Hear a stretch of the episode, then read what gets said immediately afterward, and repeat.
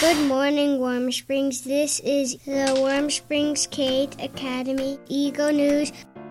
Hello, my name is Jody Begay, and I am newly hired to the Family Access Network for the Jefferson County School District. It's specific and it's based on donations, so um, we can help with what gets donated to our program. So if we have a family and they've exhausted all their, you know, resources, we can try and reach out to one of ours and see if we can bring it in because the main FAN is in Bend, but all of the um, resources and things are funneled down here to K8 as well.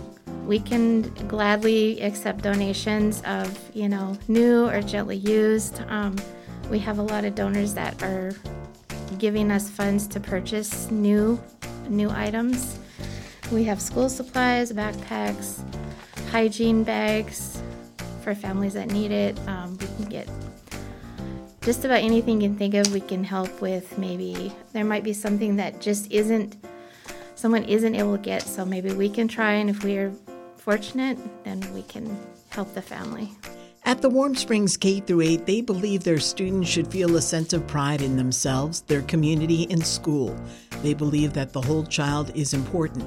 They believe that all children should be loved. They believe that pride, compassion, culture, and diversity build community. And they believe that learning is lifelong and should be nurtured. This is Eagle News. Thank you for listening to 91.9 FM, KWSO.